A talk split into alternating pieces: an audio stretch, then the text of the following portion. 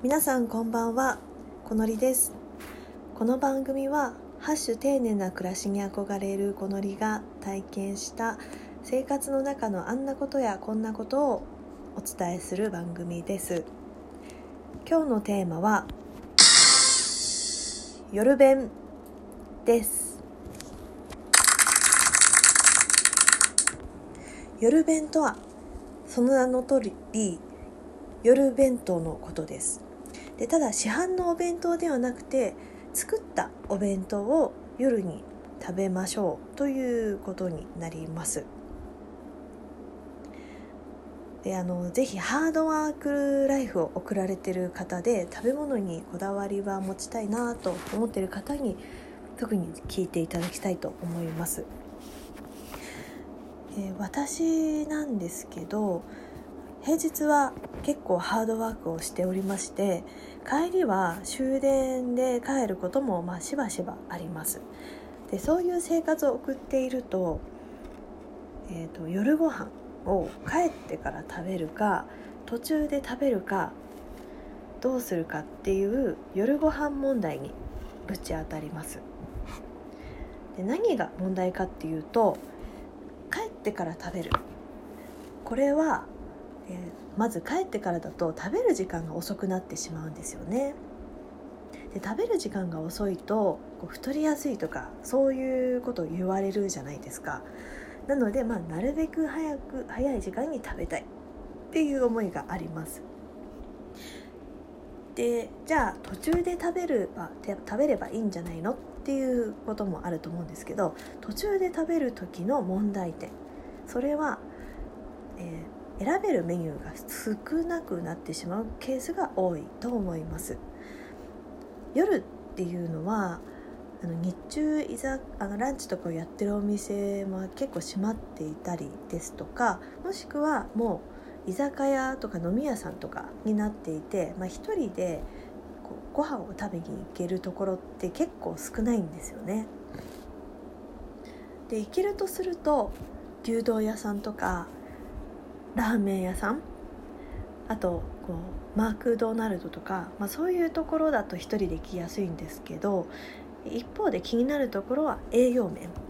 とか,、まあ、なんか体にあんまり良くなさそうみたいな感じがあってこう、まあ、食の質が落ちるような感じがあるんですね。でたまにだったらいいんですけどそれが続くとなるとなんだかなっていうのでまあこう数年間夜ご飯問題でモヤモヤしていたわけです。なんですが今回夜弁制度を取り入れたことでこの問題は解決されました。で夜弁は、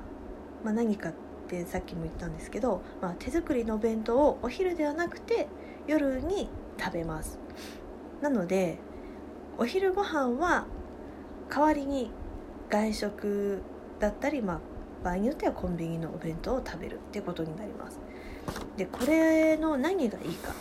なんですが、まあ、一番私がいいなって思ってるのはお昼を外に食べに行くと行くっていう方がバリエーションを多い多く多いと多いごめんなさいいいバリエーションの中から選ぶことができる。なのでお昼ご飯も好きなものが食べられる。で夜はお弁当を自分で手作りしてくるので、まあ、基本的には自分の好きなものが食べられる。あとまあ栄養とかその気にし度合いによってはちゃんとしたものが食べられる。っていうような流れになります。お弁当を手作りしてきてその食べるタイミングっていうのをずらすだけで私が抱えてきた夜ご飯問題が割と解決するんじゃないかっていうふうなことが感じられたっていうのが大発見でした、まあ、この夜ご飯夜ご飯を手作り弁当にするっていう、まあ、夜弁っていうのをやっていくことによってもっと気兼ねなくハードワークライフが送れるなと思って、まあ、つい嬉しくなって今日皆さんにご報告してしまったわけでございます。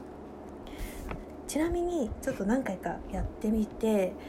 まあ、私が考える3つのポイントがございます、まあ、1個目冷蔵庫がある職場でやった方がいい。もうそろそろ暖かくなってきたのでやっぱり夜までちょっと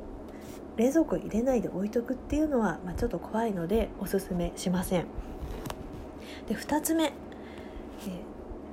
夜ご飯を自分で作ってきたお弁当を職場で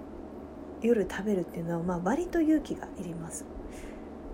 なかなかそれをやってる人がいないので、まあ、みんなから、ま、不思議な感じで、まあ、見られたりとか、まあ、声をかけてくれたりとか中にはいい人だと「あお昼食べられなかったの?」なんて心配してくれる方もいるので、まあ、ちょっとあの気になりますけど、まあ、勇気を持って夜弁を食べてください。で最後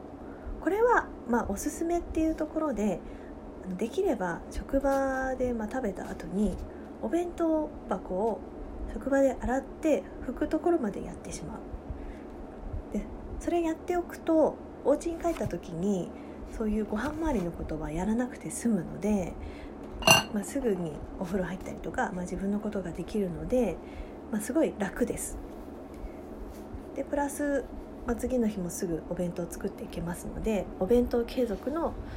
コツにもなってくるかと思います。もしこの夜弁の取り組みにあの興味持っていただいた方はぜひぜひ一度お試しいただけるととっても嬉しいです。はい。じゃあ今日はそろそろこの辺でお別れしたいと思います。皆さん明日も良い暮らしを。バイバーイ。